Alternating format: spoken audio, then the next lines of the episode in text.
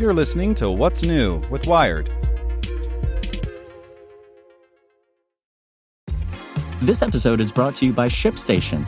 You know, some things take a lot of work, like sending little robots to far off distant planets. And just as that's challenging, so too is running a successful e commerce business, especially when there's so much to do. So I want to introduce you all to ShipStation. Now, I love using ShipStation because of its easy to use dashboard, which makes managing orders and printing labels a breeze and super smooth. Oh, and the customer service is just out of this world. It's exactly what you need to help grow your business. Sign up for your free 60-day trial at shipstation.com slash technews. That's shipstation.com slash technews. This podcast is supported by Tools and Weapons, the podcast hosted by Microsoft Vice Chair and President Brad Smith. Each episode features insight you won't find anywhere else from the center of the conversation surrounding emerging technologies like AI. Right now in the podcast, you can hear a special episode where Brad Smith lays out Microsoft's vision for a vibrant marketplace driving the new AI economy. To hear more, follow or subscribe to Tools and Weapons with Brad Smith wherever you get your podcasts. Welcome to the spoken edition of Wired. The 19th Century Argument for a 21st Century Space Force by Nick Stockton. Government sclerosis is no match for the hot take industrial complex. Since President Trump ordered the Department of Defense to prepare for a sixth military branch in June, an order that has stalled since it requires congressional approval, the debate over this proposed Space Force has become so clouded by partially informed, mostly partisan rhetoric, there's barely enough light for an honest appraisal. The bare facts are these. The American military has operated in space for over half a century, and Trump's Space Force is one of several proposals for how, not whether, to continue its orbital commitment. So forget moon bases, battles for Mars, and dogfights through the asteroid belt. Moot your hot blooded support, sputtering antagonism, or news numbed apathy to whatever any politician says. And please stop chuckling at the name. The Space Force deserves your unclouded consideration. America's role in humanity's accelerando of space based science, exploration, and business depends in no small part on its commitment to space based power. A few more points before we get going. First, the military is concerned with space only as it concerns Earth. In practical terms, this means space can be defined as the region encompassing the planet's outer atmospheric fringe to about one tenth of the way to the moon. Second, the U.S. military is already up there. Every branch has space assets. Satellites have played an indispensable role in nearly every U.S. military operation since Operation Desert Storm. Third, space power is an extension of geopolitics, which means space dominance is already contested. America has the most military satellites right now, but the Pentagon has slackened its launch tempo in recent years. Security experts warn that Russia and China are both catching up and developing anti satellite weapons capable of tripping up America's strategic orbital foothold. The fourth thing to know about space power is if America gives up its military dominance, expect its economic influence to wane as well. According to the Satellite Industry Association's latest annual report, the commercial space industry was worth $350 billion in 2017. Now, not every space business is American, but most operate under free market economic principles. You don't have to be wearing a Che Guevara shirt to accept the fact that the U.S. military has a long history of projecting soft power to support capitalism. This is classic big stick diplomacy, folks. What this all means is an eclipse of American space power could cast long geopolitical shadows. According to Space Force advocates, a sixth branch wouldn't be forced to take budgetary hand me downs from its sibling services it would have its own leadership and culture innovating and arguing for space centric applications of military power. But does this Cold War reposturing really justify creating a new branch of the military? Does the already bloated Defense Department need a bigger slice of the taxpayer's pie? These are not new questions. In fact, they date back to the dawn of the space age itself. Tug of warfare. Americans first started paying serious attention to space in 1957 with the Soviet launch of Sputnik. If the USSR could put satellites in space, couldn't it put intercontinental ballistic missiles in American cities? The US fired back with a series of spy satellites and with them a proto space force. The launch of the Project Corona satellites in the late 1950s raised the question of whether the Department of Defense should have a space force to manage and operate this burgeoning portfolio of surveillance and communication satellites, says Bryan Clark, a national security expert for the Center of Strategic and Budgetary Assessment. The Army, Navy, and Air Force were all already pursuing their own orbital portfolios. So in 1960, the Pentagon established the National Reconnaissance Office to run intelligence operations in orbit. Arguably, for intelligence satellites, the NRO is the Space Force, says Clark. This bit of bureaucratic shuffling didn't stop the Army, Navy, or Air Force from pursuing their own projects, nor did it calm their quarreling over which would be the primary steward of America's space power. NASA was formed in 1958 as a civilian agency. Lines of communication.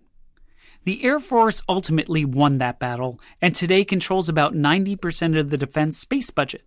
But the intellectual history of space strategy comes from the Navy. In 1890, Navy officer Alfred Thayer Mahan published The Influence of Sea Power Upon History, arguing that strong navies beget strong nations. Sea power allows nations to control what Mahan called lines of communication. A powerful seagoing nation could move troops, food, weapons, and supplies with impunity while blocking its enemies from doing the same. 62 miles above the oceans Mahan sailed, satellite systems are the new lines of communication, the tools with which militaries exert terrestrial power. The big similarity between the sea and space is about commanding and exploiting a transitory medium, says Bleddyn Bowen, a space strategy expert at the University of Leicester in Great Britain. It's a place we can't live in, so you have to patrol the necessary lines of communication or access points. Which means space power is more than just a military concern.